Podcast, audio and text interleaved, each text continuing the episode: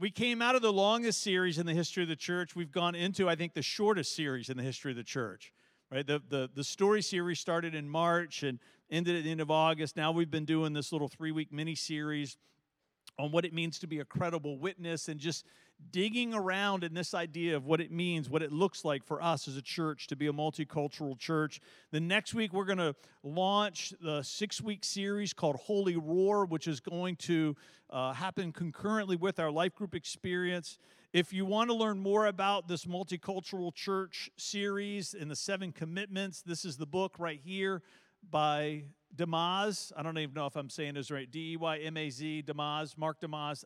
Amazing, amazing book. So good. So I've been working out of that this week. I'm not going to be reading out of it tonight, but just want to keep giving a plug for that because that's been the source for a lot of the content. Let, let, me, let me read you this statement. I, I, I started with this last week. I want, to, I want to give it again. I believe churches in America are in decline even while the diversity of congregations are on the rise because people who are coming to churches in search of a gospel message that promises reconciliation are finding churches preaching a cross that reconciles us to God but is simultaneously failing miserably at being reconciled to one another. Let me read that last part again. People are coming to churches in search of a gospel message that promises reconciliation, are finding churches preaching a cross that reconciles us to God, what forgiveness is, but is simultaneously failing miserably about being reconciled to one another, what forgiveness does. Simply put, we lack a credible witness. We've been looking at this picture, which I feel like kind of articulates and communicates and demonstrates what multicultural church feels like. If you're not used to being in a multicultural church environment, this for you might feel like confusion and chaos. But we've adopted a, a new word. Anybody remember what that word is? Who said that? Dynamic. Come on, I got an Amazon gift card for you. Who said dynamic? Penny, come on, Miss Penny. Chuck's going to get it. Yeah, we yes, yes. Forgiveness does. There you go. So good. See? Pay attention. Pay att- we give we give prizes. We give prizes. Th- this isn't confusion and chaos, it's dynamic. This is a picture of people growing and changing and listening to one another and learning from one another. The, the solid blue line, let's go to the next slide, represents the things that we are aligned on. We have a common vision and mission and message and values. And if you're new to our church, just go back a couple of weeks and I talk about those in greater detail. You can also get it on our website. Those were the solid blue lines. If you've got a vision, mission, message and values that you can align around, then all those other lines represent all the things where we're not aligned. We don't have to be aligned on everything to be unified. Harmony, biblical harmony, requires diversity. We're better together. We're better together. My intent tonight was to talk about the last four commitments from Deymaz's book. But as I was praying in here on Friday morning, I felt like I wanted to go in a different direction. Instead of zooming in, I felt like I wanted to zoom out. And so I spent much of Friday making some of these changes. I, I, I, I don't want us to lose sight of why this matters. Somebody say why it matters. Mm-hmm. Luke 19:10, Jesus makes what's called a declarative statement. He made two declarative, de- declarative statements for why he came. One was to build a church, which we're going to get to, but his other declarative statement is found in Luke 19:10, where he said, "I came to seek and to save the lost." That one's on your own. You don't get a prize for that. That's, that's low. It's easy. That's come on, one on one. He he came to seek and to save the lost. It's a declarative statement. Jesus said, I don't want there to be any confusion about why I'm here to seek and to save the lost. I remember when I was a young father, Mondays has always been my day off in, in my life in church work. And Vanessa was telecommuting back then when she worked for Capital One. We lived in the inner city of Richmond. And so Monday was, was my, uh, my dad day. She would go into the office, and I would have Derek my, to myself. It was my, my, my responsibility, right? Not just him, but other things, right? If you're right, if you're dad at home by yourself with your kids because your wife is normally the one, but she's not there, the standard is not just for your kids to be alive at the end of the day. Can we agree on that? There's cleaning that needs to be done. There's dishes that need to go in the dishwasher. There's laundry, right? Just, all right, all right. It's a points based system. I'm just racking them up right now, racking them up. So, so I would do things around the house that needed to be done, and then sometimes we would have a, a break in the day and we'd want to go do something. And so I would load Derek up in the in the car and get him in the car seat. I had the stroller and and uh, and so we would go and uh, sometimes to a mall or sometimes to a store. And when he got a little bit older and he was able to be mobile and walk, he wasn't in a stroller anymore. And so now you're you're walking into this store with all these strangers, right? And you and, and there's this feeling of I need to have my eyes on my child at all times because those they can they're like magicians. They can disappear in a moment. Can they not? And I remember being in a store and I mean just for a split second I turned to look at a label and when I turned back around, Derek was not there. Right? So there's a picture that's going to pop up on the slide. Now, that's not him, but that's where he was. Now, I didn't know that, but if you are a parent, how many parents have had that feeling where you turn around, your kid's not there, right? It floods your heart with a fear that we are not made to know. Am I right? You, you have this feeling my, ch- my child is gone. I mean, in an instant, it's all there. There's panic. You're afraid. And then you look, and then all of a sudden, you're not sure whether to hug them or berate them for making you so scared, right? What were you doing? They're, well, they're not doing anything wrong. They're just a kid. But that feeling in that moment is a terrible feeling. Let, let, let me, every person in this world, at some point, God allows them to be aware of the feeling that they are lost from Him. Now, why do I say that? What, what if Derek had come out of that clothing rack and instead of him being the one that was missing for the moment, what if I was the one that was missing for the moment?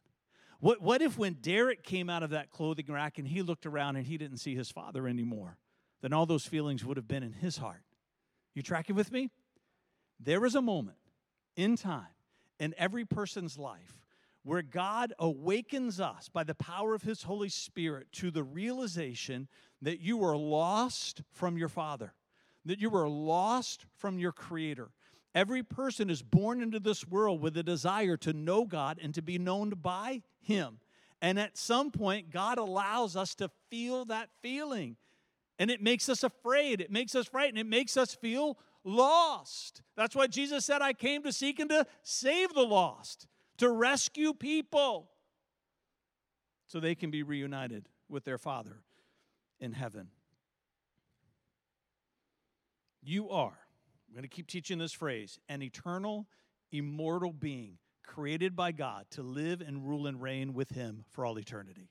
You are an immortal, eternal being created by God to live and rule and reign with Him for all eternity.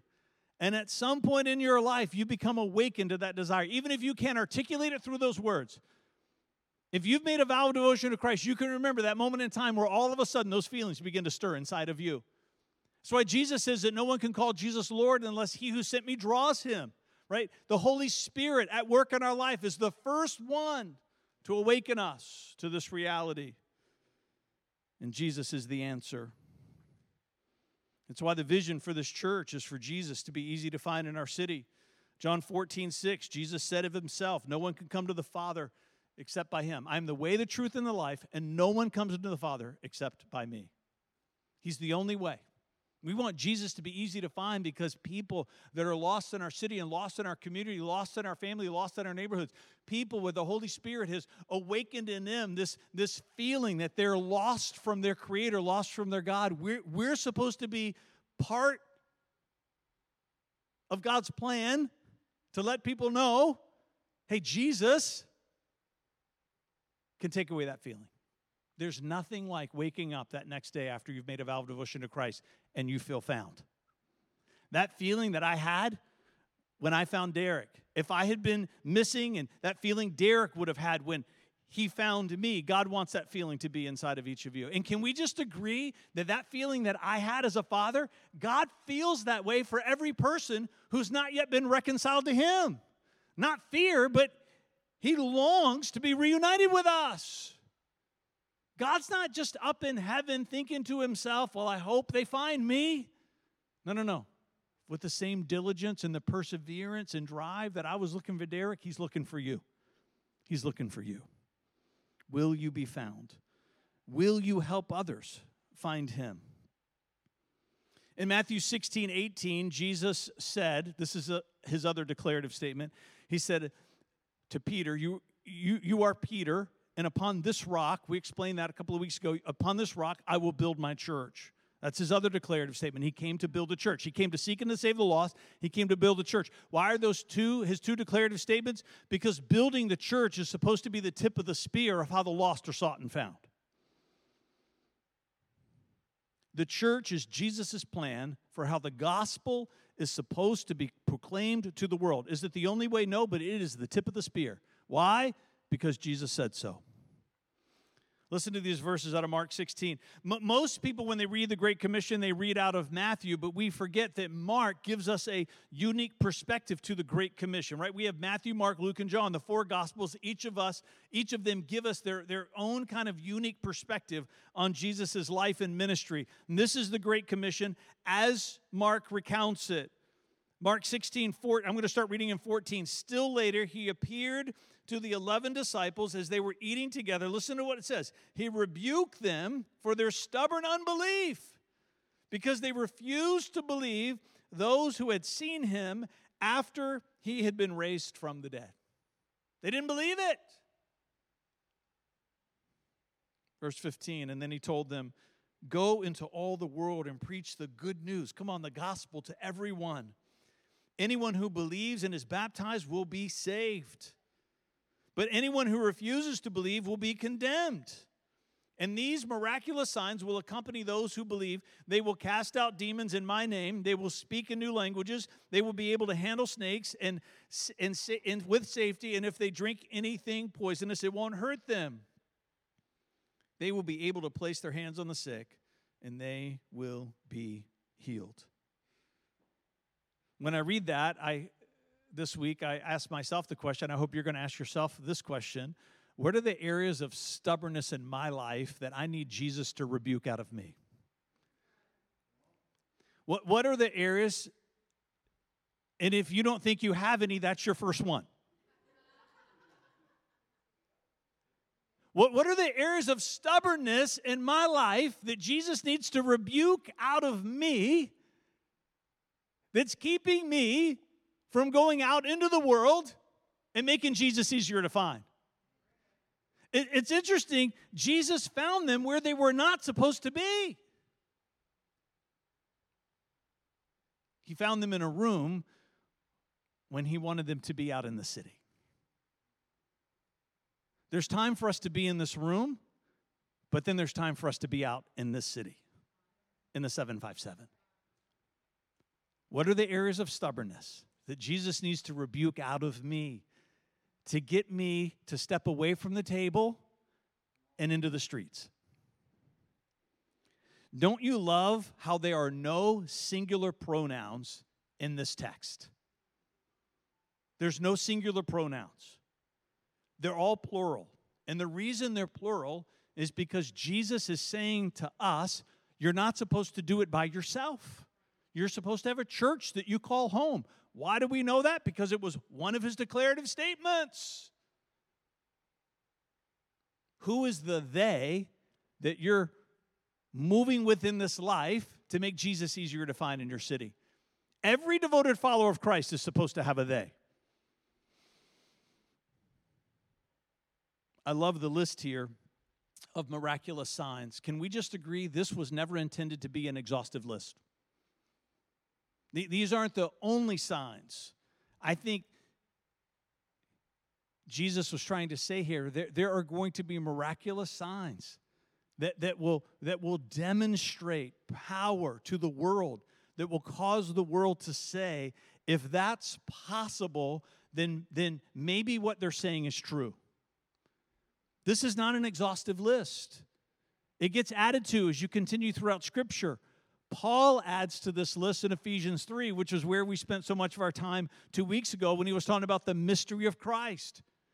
The, the idea that people whose lives seem irreconcilable can become reconciled to one another. One of the miracles, one of the signs and wonders is that people who look differently, think differently, vote differently, live a little bit differently from one another by way of season of life and generation and age, that the world comes in from the outside and sees all of these people that doesn't seem like they should be together, but we are. Can I just tell you that's a miraculous sign that's supposed to make us a credible witness so people will believe the gospel? You might say, well, the gospel is enough, Fred. That's not what Jesus said. The gospel is enough to save you. But Jesus says there are supposed to be signs that make your witness credible. The gospel is enough to reconcile me to God. But by God's design, He's saying, I want your testimony, your witness to the gospel to be a part of what causes people to believe it to be true. Somebody say a credible witness. In John 1 50, and then in 5 20, and then in 14 12 through 14, Jesus makes an incredible statement. He says to you and me, that we will do greater things. And in some verses, it says we will do greater works than he himself did. How was that even possible? When, when we work through the list of the things that Jesus did, how, anybody walk on any water yesterday? We have many more Amazon gift cards for you if you did. Anybody turn water to wine? Anybody command the storm on the sea to stop? You tracking with me? When we read these stories, opening blind eyes, healing deaf ears, delivering people that are demon possessed, when Jesus says to you and me, You will do greater things, what on earth was that about? Now, I'm going to leave it people to far smarter than me to try to answer that question because I think that in and of itself is a mystery. But I think part of it is this, and you've heard me talk about it before. What if Jesus wasn't talking just about physical miracles? Because I think he is talking about physical miracles, but I don't think he's talking about physical miracles alone. Is it possible that Jesus was performing miracles on the tangible in part to inspire faith from miracles on the intangible? Was he healing the body because he knew we were going to have a hand in healing hearts? What if it's not just physical blindness, but what if it is a blindness to the imago Dei in others that needs to be healed, that we cannot see? Are we blind to the imago Dei in other people? When, when we see people post things or say things or express things that make us angry, have we stopped to think it's possible that they view the world that way and they think that way because it is an outflow and an expression of the imago Dei, the image of God in them, that is different from the image of God that's in us. We bear the image of God, but none of us bear all of his image. Jesus is the only one who's ever been born into this world that bears all of God's image. We only bear we bear part of it. Can we just agree that's one of the reasons why God's plan for multicultural church is so amazing? Because people see more of who God is when we come together with the differences that we have. What if it's my deafness to the pain and suffering and the lament of others? Come on, somebody. Come on, that's good. Come on, that's good. Are, are we deaf to the lament of other people? Are we offended by the lament of other people before the lament of other people breaks our heart? We don't have to agree with it, we don't have to understand it. But at some point, Jesus wants to unstop the deafness of our soul so that we can weep with other people who are lamenting. What if it's my atrophied will that won't move toward my brother and sister in Christ who is in need? We, we see Jesus healing people's physical bodies, people who are lame from birth. Is it possible that that's not the only way we can be lame? Can we be lame because our soul is so atrophied, our will is so atrophied that we see our brother and sister in Christ is in need, but we it is as though we're on a mat and we can't get up to get over there. I think Jesus wants to heal that inside of us. What if it's my loving, calming presence that's supposed to calm the storms of life that are causing others to despair? If, when you see a life group promo at a church, maybe like City Life Church, and you think to yourself, I'm not sure I'm going to go because I'm not sure that topic interests me. Or maybe you say, I'm not sure I'm going to go because I'm not sure that there's anything I've had, or I've already read that book. Can, can we just agree for a moment that life groups isn't always just about what we get out of it, it's what we bring to it? And, and there is a there's a presence that you bring, the story that you have moments where God has calmed the storms of your life. You get to sit at a table with other people. And it might be that someone else is just entering a storm, and maybe it's a storm that you've been through. And you get to be the one in their boat that says, Peace be still. Or, or is the supernatural, miraculous outpouring of the power of God that we're looking for too narrow? Are we just looking for it to manifest in the physical and the tangible, or are we also looking for it to be manifest in the immaterial? What if it's the miracle of reconciling relationships that feel irreconcilable? Secular society is supposed to look into the church and say, How on earth is that possible? And I believe one of the ways that that's supposed to happen, one of the things that's supposed to create that sentiment, is where they look inside of churches and see people's people whose lives seem irreconcilable, but they are aligned together for the mission of Christ. I'm going to give it to you again. I believe churches in America are in decline, even while the diversity of congregations are on the rise, because people who are coming to churches in search of a gospel message that promises reconciliation are finding churches preaching a cross that reconciles us to God, but is simultaneously failing miserably at being reconciled to one another. Simply put, we lack a credible, we want to have a credible witness here at the City Life Church. And I hope you do too. Somebody say Luke 15. Luke 15 is where we find the famous lost parables. Who can tell me what all three lost parables? It's the lost blank, blank, and blank. Anybody? Sabra, hand up. Come on. Jeopardy's got the hand up. Yep. Yes? Come on. Hey, hey, the coin, the sheep, and the son. I love that she raised her hand before she, if she knew she knew the answer. I like it. I like it. There's winners and losers here at City Life Church. Come on. Winners and losers. Quick on the button. Let me share this thought with you. The shepherd and the woman and the father. See, we know them as the sheep and the coin and the son. But they're not the only people in the parable. There's a shepherd, there is a woman, and there is a father. The shepherd and the woman and the father are given to us by Jesus in these parables to show us how the character of Christ in us determines whether or not people want to be found by us. The shepherd and the woman and the father are given to us by Jesus in these parables to show us how the character of Christ in us determines whether or not people want to be found by us. They want to be found by a credible witness. The gospel is true, we add nothing to it. But our witness, listen to me, if we are not a credible witness, then we are not a trustworthy messenger for this gospel that can save. The sheep will only go back to the shepherd who is kind and merciful and gentle and faithful. Matthew 11, 28 to 30 reads this way Then Jesus said, Come to me, all ye who are weary and carry heavy burdens, and I will give you rest. Take my yoke upon you and let me teach you, because I am humble and gentle at heart, and you will find rest for your souls.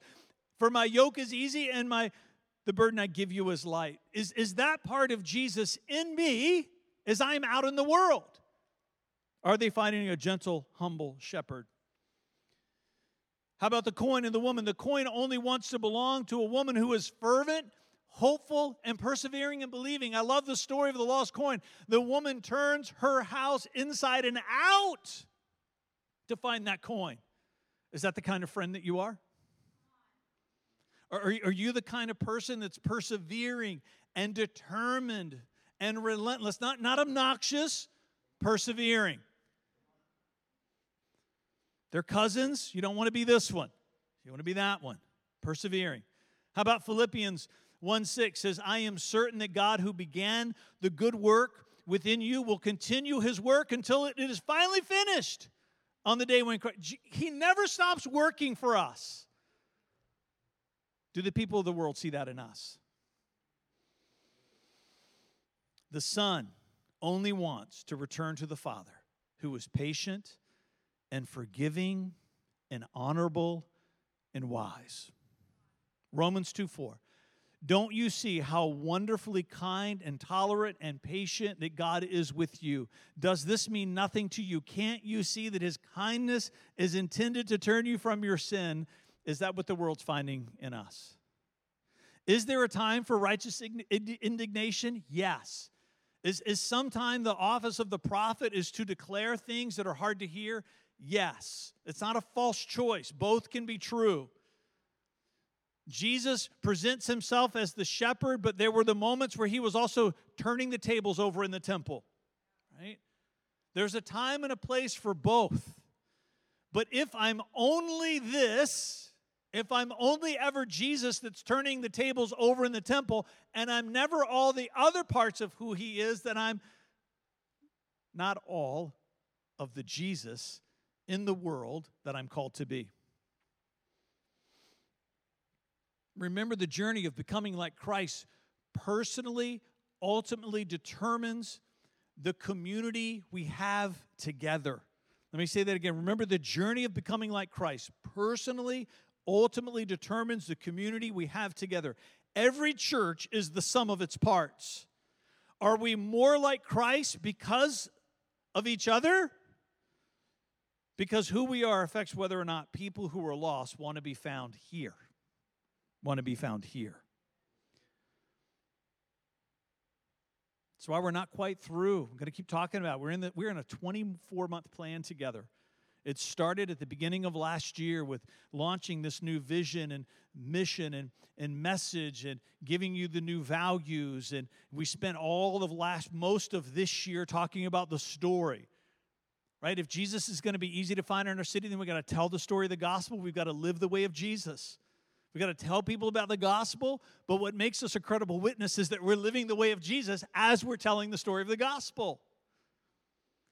And so we spent most of this year just familiarizing ourselves, digging deep into this idea of the gospel, the good news that Jesus saves. And starting next year, we're going to spend each quarter is going to be devoted to one part of our discipleship model, which is talking about the way of Jesus' beliefs, the way of his character, his obedience, and his peace. One quarter for each of those. What it means to practically live the way of Jesus. 24 months. We're going to get to the end of 2023. And you should be able to say, I know the gospel that I'm supposed to tell and I know the way that I'm supposed to live. I want Jesus to be easy to find in my city, and I want him to be easier to find here because of me, not in spite of me. We have a blueprint, people. We have a blueprint. We had our campus directors team meeting recently. And we were working through all those photos and pictures of all the lines, and that's where that one that we're now picking kind of came out of that. It was after that very first week where I was introducing some of it to you, and and, and, and Jennifer Muro said, how, how, are, how are we going to do, do this? How, how are we going to become this multicultural church? And we were having this conversation together as a group of leaders, and I've been praying into that this week. And again, on fr- Friday morning, just yesterday morning, I was in here and I was praying about that. You know, God, we, we, we need a blueprint. And I felt so distinctly that the Holy Spirit said, You already have a blueprint, Fred. It's, it's, you just have to see it put together. And I just began to listen and reflect and and and and and this is the picture that that that he gave me right here. In my head, I could see it as clear as day. Values, commitments, and behaviors. When you have the right values, it brings you to the right commitments, and when you have the right commitments, it leads you to the right behaviors. We, we, they, we have four core values as a church ministry, community, generosity, but the fourth one is diversity. And under diversity, we have three subvalues, right? There's those four define our core values. We value, we have lots of values as a church, but those four, they're, they're our foundation. But you can't value diversity if you don't also value celebration, consideration, and collaboration. I've been teaching on that for a few years now. That those are sub values that make diversity possible. If, if we're going to be a multicultural church, this is where it starts. You have to value these three things. You have to value celebration. You've got to be willing to celebrate, not tolerate, celebrate people who are different than you are. People who vote differently than you do, people who think differently than you do, people who live maybe a little bit differently than you do. Within the confines of morality and scripture, most certainly. But there's a lot of room for disagreement there. There's a lot of room for disagreement because the Bible is perfect, but our interpretation of it is not.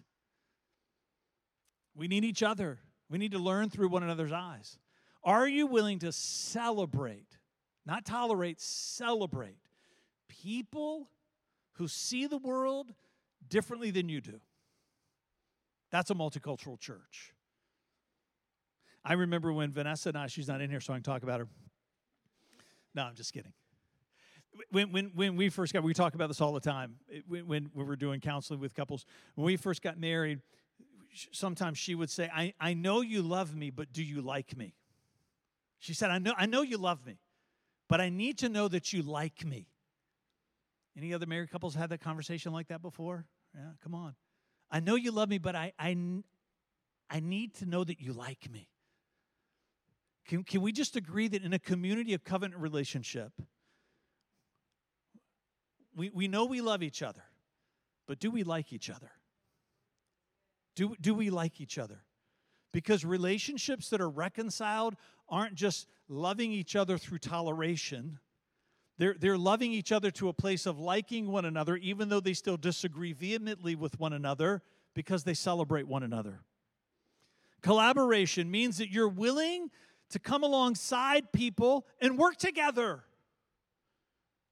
You, you don't need to be perfectly aligned with that person to work with that person. You've got to be willing to collaborate. You, you've, got to, you've got to be willing to show up at the aqueducts from four to five at Power Hour, the Boys and Girls Club. And it's okay if the other person that shows up just posted something on Facebook that irritates you. Are you going to get back in your car and drive away? Or are you going to celebrate that person's Imago Dei? Are you going to collaborate with them? And the third one is are, are you willing to consider? Because this is consideration.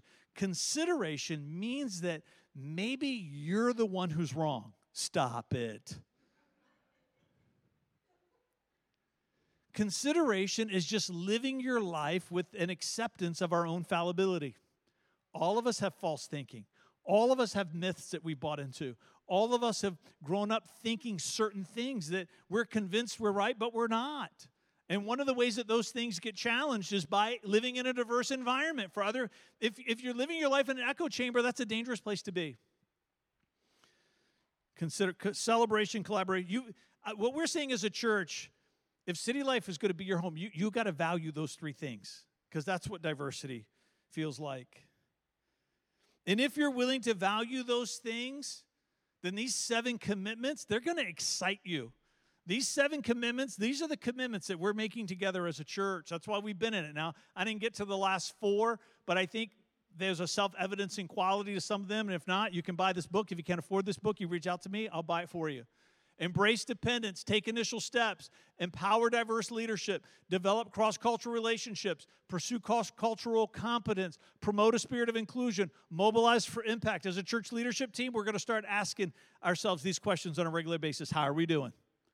When we get together every so often, we're going to pull this list out and say, How are we doing with these seven things? We've made these commitments. Are we doing these commitments? How is our church moving in this direction? And, and, and if you make these seven commitments like we're making together, they're going to lead to these nine behaviors. Look at these nine behaviors. You've seen these before. I showed them to you earlier this summer. They, they come from a friend of mine, Paul McConaughey. Learn, move, give thanks, listen, partner, befriend, amplify, train, and pray. This is, these are the behaviors of a person who values diversity through celebration, consideration, and collaboration. The, these are the behaviors of someone who's living out in a practical way day to day these seven commitments, are you willing to learn from people you disagree with? You can't just learn from people who sound like you. Are you willing to move towards people? Right? Can we just agree what we've experienced over the last two years that when we come into contact with someone we disagree with, our tendency is to pull away from them? Right? Am I right? Am I the only one on Facebook? Right? We it's called unfriending. You, you with me? We tend to move away from people we disagree with, but the gospel says, no, no, move towards people. Step into a circle of curiosity before you step into a circle of concern. Are you willing to move towards people? Are you willing to say, I, I wonder why they think that way? Maybe there's something I can learn from them. Maybe I'm the one that's wrong. Learn, move, give thanks. Right? This is this is it right here. Are you willing to be thankful in your heart? Are you only thankful for the people that agree with you? Or are you also thankful for the people that disagree with you? We've got to be thankful for both. Because oftentimes it's the people that disagree with us that are going to help us see the blind spots that we have. Are you willing to listen to other people? Are you willing to partner with them? Are you willing to befriend them? Amplify. Are you willing to give voice to someone else that maybe you don't agree with them, but you know that they need to be heard? When's the last time you shared a post in social media that you disagreed with, but you chose to amplify it because you thought to yourself, maybe there's something here that we need to think about? Or are we only amplifying people who echo us? Are we willing to help train other people in this kind of life, in this kind of living? And are we willing to pray for people who are dramatically different than us? Nine behaviors. Nine behaviors. When you value the right things, you're going to make the right commitments. And when you make the right commitments, come on, these kind of behaviors begin to flow out of who we are. It's a blueprint, it's our blueprint. That's where we're headed together as a church. And I hope you choose to build with us going to invite the band to come back up.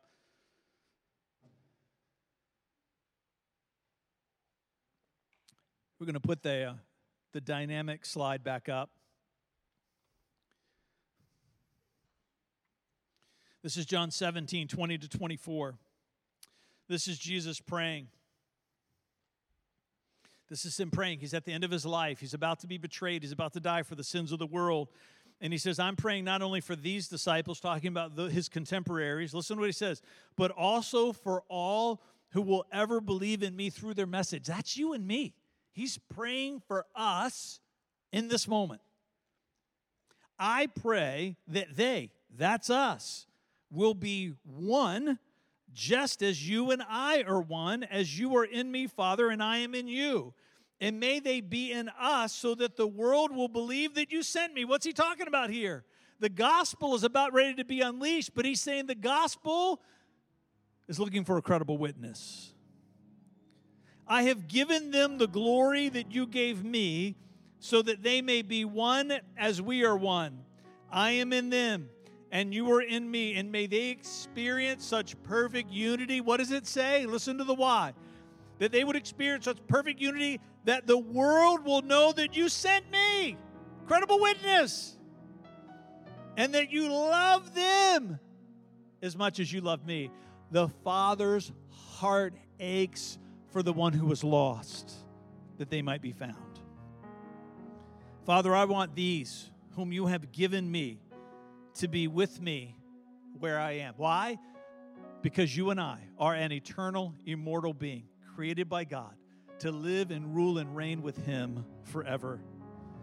Then they can see all the glory that you gave me because you loved me even before the world began. Stand with me. Father, we know we don't need to pray for the gospel because the gospel is perfect. The gospel is complete. Jesus, when you were on the cross and dying, one of the one of your last seven sayings was, It is finished. It is finished. You were saying the gospel's done. It doesn't need any help. Nothing's ever going to be taken from it, nothing needs to be added to it. So, Jesus, we echo your prayer in this moment. Help us to be one. Help us to walk in unity. Help us to discover harmony, not through sameness, not through assimilation, but by willing to align around a common vision and mission and message and values in spite of our many other differences. Help us to be reconciled even when it feels like we're irreconcilable. Help us to be a credible witness for the gospel that you paid such a great price for us to know. In Jesus' name, come on, let's worship together.